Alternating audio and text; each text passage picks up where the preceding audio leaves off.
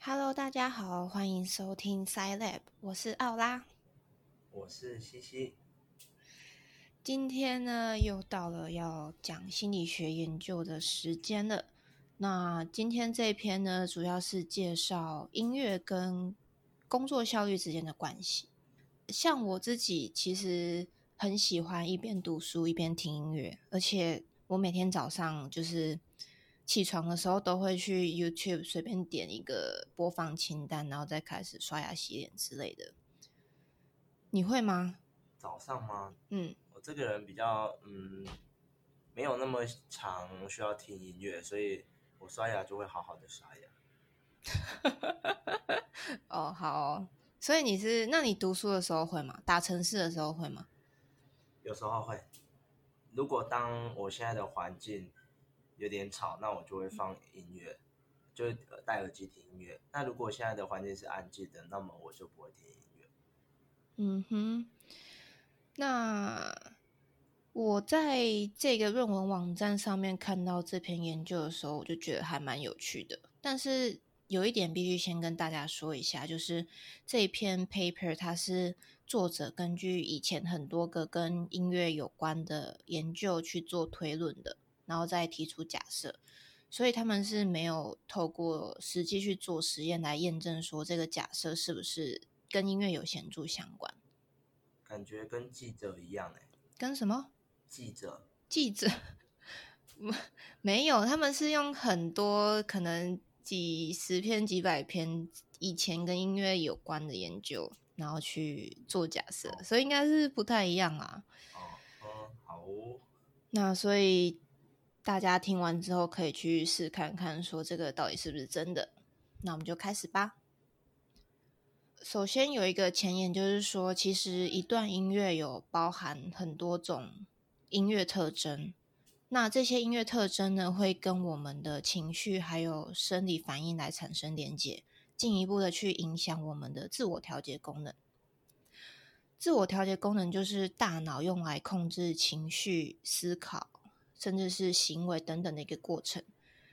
那自我调节最近也被认为说，它跟我们大脑的执行功能有关。什么又是执行功能呢？它是指一个人去专心完成某一件事情，去为了达成某一个特定目标的一个能力。例如说，我今天我今天的目标是要完成一件企划案，那我就会去需要收集资料啊，分析资料，然后统整并把它写出来。这个就是一个执行功能。那它也是一种高阶的认知功能，包含了像是计划、判断、决策等等的。你可以把执行功能想象是它底下还有好几组不同的大脑功能，其中跟注意力有关的两种，分别就是工作记忆和意志控制，也就是我们今天的主题。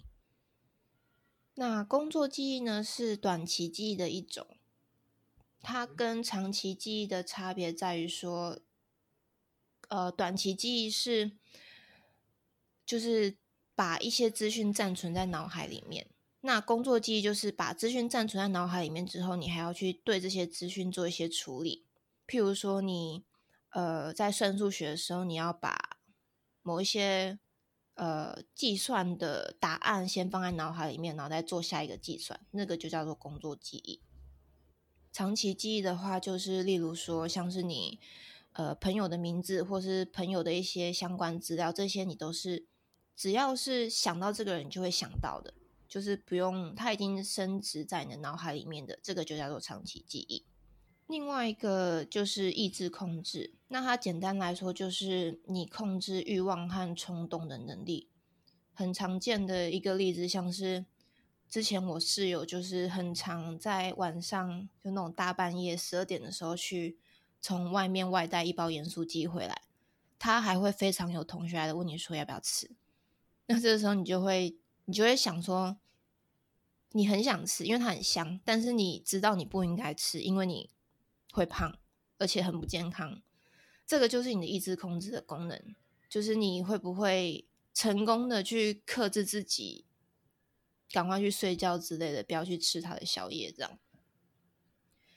那讲了这么多，我们今天终于要进入正题，就是这份研究是有两位学者 Killer 和 Cortina 在二零二零年发表的音乐性质跟工作表现的相关研究。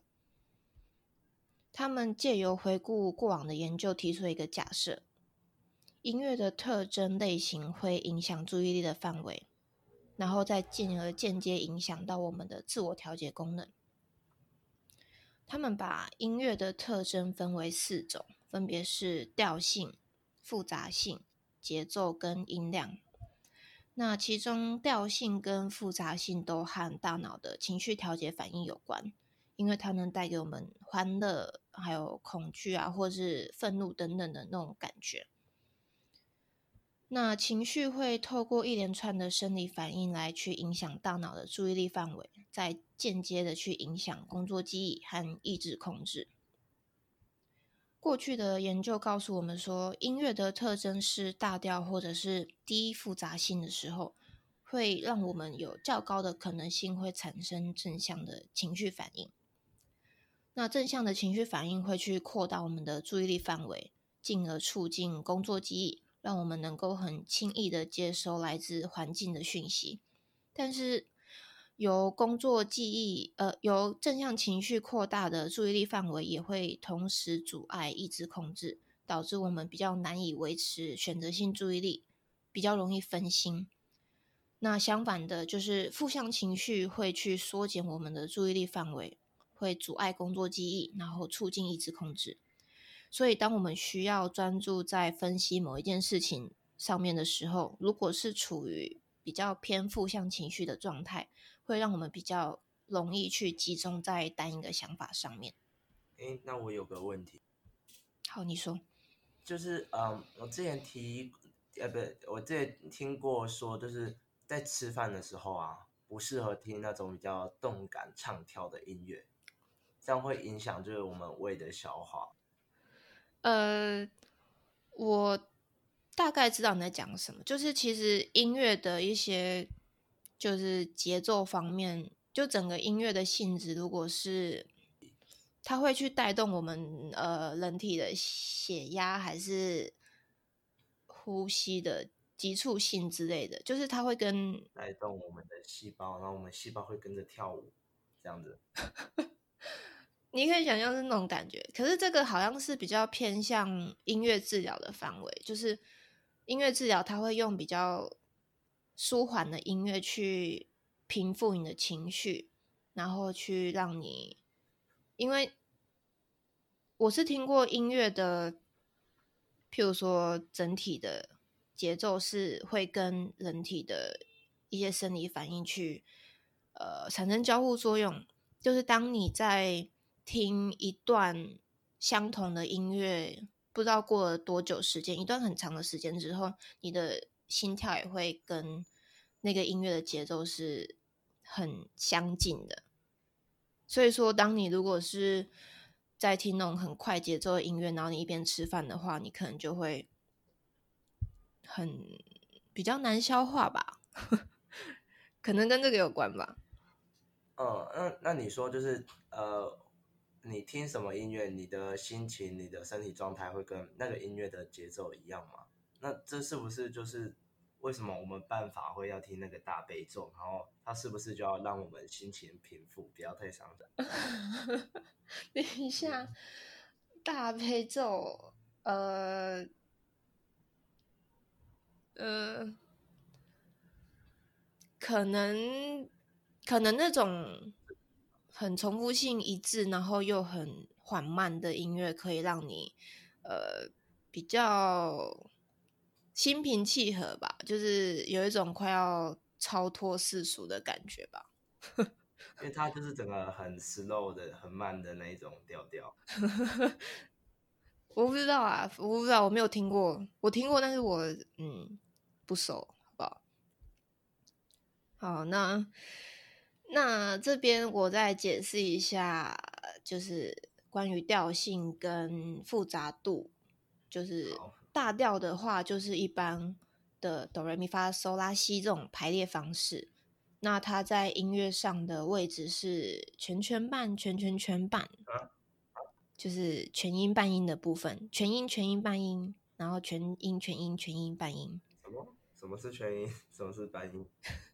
就是它的位置是隔的比较远的，就叫全音，然后比较近的就被称为半音。好，那不是重点，那不是我们重点，我只是要解释一下什么叫做打调。所以在键盘上面，只要是这种组成就是全全半、全全全半的音阶都是打调。那如果呃观众想听的话，可以去听 Beyonce 的 Hello，就是因为我们。我们好像没有办法在这个平台上面公开的播出音乐，所以你们可以自己去查一下。你可以自己唱，这样就没有版权问题。我拒绝好吗？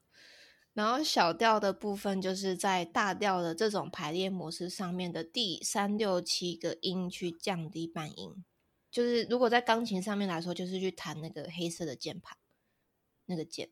那一般大调给人的感觉都会比较欢乐，那小调的话则是会有一种比较悲伤的感觉。小调的音乐可以去听看看 Michael Jackson 的 Billie Jean，嗯，这个我也没有听过。然后复杂度的话，就是呃旋律啊和和弦的一种呃去架构出来的音乐的复杂度。那旋律的话，就是把很多不同的音做排序。可能是由高到低，或是由低到高，或是高高低低。简单来说，就是我们一般在哼歌的时候，然后和弦就是旋律的伴奏，也就是次要的旋律。那复杂度高的话，就表示它在一段时间内塞了比较多东西进去。你就可以想象说，你在 KTV 唱歌，然后会有几首歌会唱的特别累的那种，就是复杂度比较高的。你要打歌吗？这边就没办法打歌没，我们要唱哦，你唱。那几首比较？你唱啊。我不会唱歌。几首复杂度比较高的，例如是什么？例如，呃，这边要先说一下，因为我在一个网站上有看到说，就是从一九七零年之后的音乐，不管是流行音乐还是什么。可能古典音乐也是一样，就是他们的复杂度是越来越低的。因为复杂度低的话，观众、听众会比较容易记得你在唱什么，然后他们就是随便唱的话也会很好听。所以，如果你要歌手要推广你的音乐的话，低复杂度会是比较好的方式，去让大家可以朗朗上口。所以他的那篇呃文章是说，大概。因为现在你很难找到复杂度高的，所以只能举例，就像是可以去听看看贝多芬的《Moonlight》，就是嗯，就是没有办法举出一些比较流行音乐的例子，因为现在都蛮低的。所以可以说是古典乐都比较复杂，现代的音乐比较没有那么复杂。嗯，还有就是那种比较一九七零年代的，呃，他们那个年代的流行音乐吧，虽然我不知道有谁，但是应该还是有。那复杂度，那这里讲的是旋律上的复杂度，对。那，嗯，哦，那我我自己有想到是说那个那个叫什么 rap，感觉像是复杂度蛮高的一个段子，但是可能在呃学术方面，他要计算你的复杂度是高还是低的时候，是看整首音乐，所以他你是。一段音乐里面有一小段 rap 的话，好像很难去分说它是属于复杂度高还是复杂度低。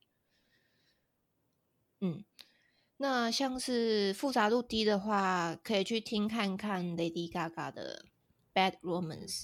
嗯，对。然后再来就是节奏跟音量。节奏跟音量的话，会去诱发我们体内的 arousal，就是一种生理状态的激发。那中文可以翻译成醒觉或者是唤醒。对，那唤醒的话，泛指就是一般的生理变化，例如说你的心跳加快，或者是血压升高、瞳孔缩小等等的。透过改变唤醒的程度，也同样可以去影响我们的注意力范围。节奏比较快跟音量比较高的音乐呢，皆会提高我们的唤醒。促进工呃促进抑制控制并阻碍工作记忆，然后去缩减我们的注意力。节奏比较慢跟音量比较低的音乐呢，则会降低我们的唤醒程度，去阻碍抑制控制并促进工作记忆，进而扩大我们的注意力范围。那不论是情绪反应或者是唤醒所造成的注意力范围扩大，都会导致工作记忆提升以及意志控制下降。那相反的，如果今天是注意力范围缩小，那就会造成工作记忆下降以及意志控制的提升。所以，根据前面的这些推论，这份研究就讨论了四种不同的工作性质跟音乐特征之间的关系。那这四种分别是复杂、创新、细心跟例行性的工作。那首先，复杂的工作是指那些需要面对未知，还有很多不确定因素，或是需要去解决问题的工作。这些工作都需要我们去理清问题，并找出最适合的解决方法。因此，我们的工作机和意志控制是同时都需要被活化的。那这个时候就可以去选择去听那些音乐特征是大调、低复杂性、快节奏跟音量大的音乐。那像最近很夯的创新产业这类型的工作，就是顾名思义，要我们去创造某些新的东西，还有新的想法。所以多元思考就很重要。在自我调节的过程当中，工作记忆需要被活化，而意志控制需要被抑制。因为你必须要去接收大量的环境资讯，去刺激你的大脑，你才能够去激荡出一些新的东西。所以，当你例如像是要写文案，或是设计海报，或是需要给公司新的提案的时候，你的脑袋却一片空白，你就可以去听一些大调、低复杂性、慢节奏跟音量低的音乐，也许会让你产生一些小灵感。那需要细心跟品质控管的工作呢，像是开飞机、开船或是监控等等，需要极高专注力的工作。那这个时候就跟产生新想法相反，因为你需要专心，所以你的注意力就要集中，也就是需要比较窄的注意力宽度。所以大脑的工作记忆就需要被抑制，而抑制控制就需要被活化。这个时候适合的音乐特征就会是小调、高复杂性、快节奏跟音量大。最后一个是例行性的工作，这个很简单，就是那些比较单一无聊、只需要一点点注意力和心力就可以完成的工作，像是行政方面那些需要遵守一定 SOP 的工作。在处理这一类工作的时候，我们大部分都会采取自动化的执行过程，所以不必透过认知历程的协助。因此，这项工作就对自我调节并没有特别的需求，可以听任何自己喜欢的音乐。以上的结果呢，就是这两位学者根据过往的研究所汇整出来的结果。那音乐跟工作的相关性就是。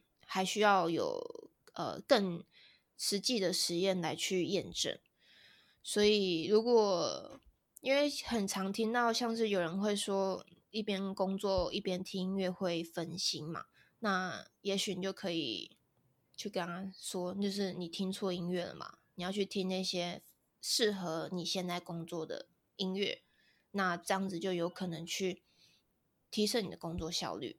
嗯，那那我想请问就是。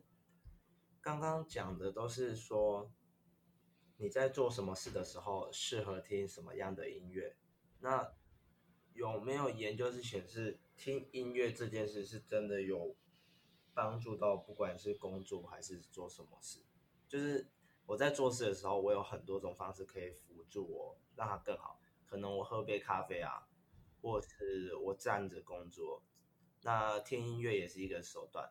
那我想问的就是。是有研究证实说听音乐这个手段会真的很有帮助吗？嗯，就是还没有研究是直接验证说听音乐可以提升这些呃工作效率。但是因为前面因为很多以前的研究就是提到说你的自我调节就是跟工作的效率有关，那你要怎么去提升你的自我调节能力？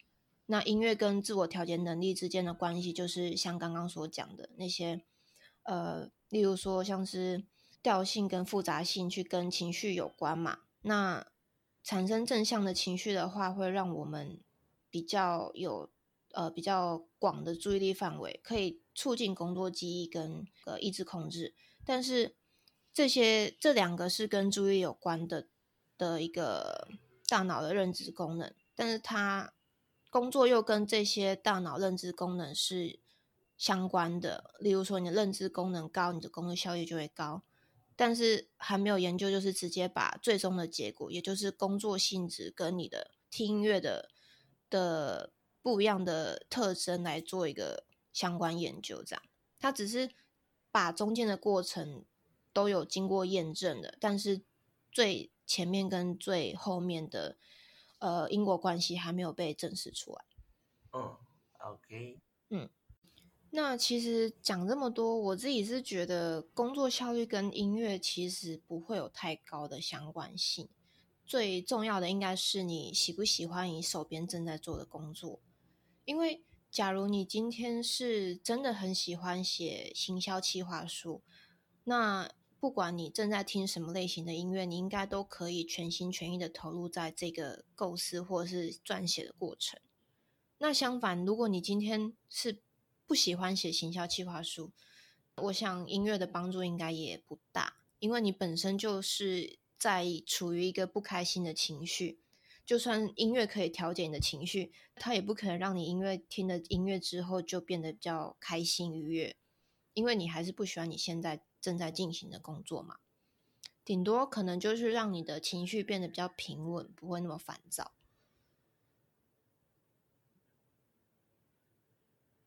嗯那像我就是一个没什么工作经验的大学生，我自己是觉得说，就是在我们这个嗯，在我们这个时代的人嘛，应该是比较少人会不喜欢自己的工作，因为我们现在的选择很多嘛，而且很多人工作的原因也不再只是因为要赚钱，像是很多新创公司他们。更重视的其实是团队的成长和那种革命情感，所以我自己会认为说，现在要从事一份自己不喜欢的工作，应该是不太容易的。No，其实很容易。真的吗？就是其实最简单就是你看 IG，其实有蛮多人是不满意自己的工作的啊。就可能你当然要看每个人的朋友圈啊，但就是。不是新闻都会报说每年就是什么人民的幸福感还是什么的满意度之类的，嗯，都普遍都偏低啊。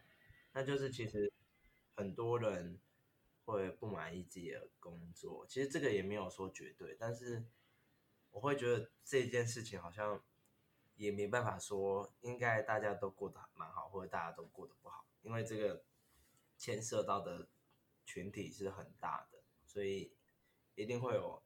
即使只有十趴的人不好，但是这十趴的人可能也占了一两百万的人，所以也会有那个。嗯，我是想说，应该是我们爸妈那一辈人会比较是为了赚钱然后去工作，跟我们这一代相比来说的话，因为我们我们这一代过太好嘛，所以可以做自己想做的事，就是。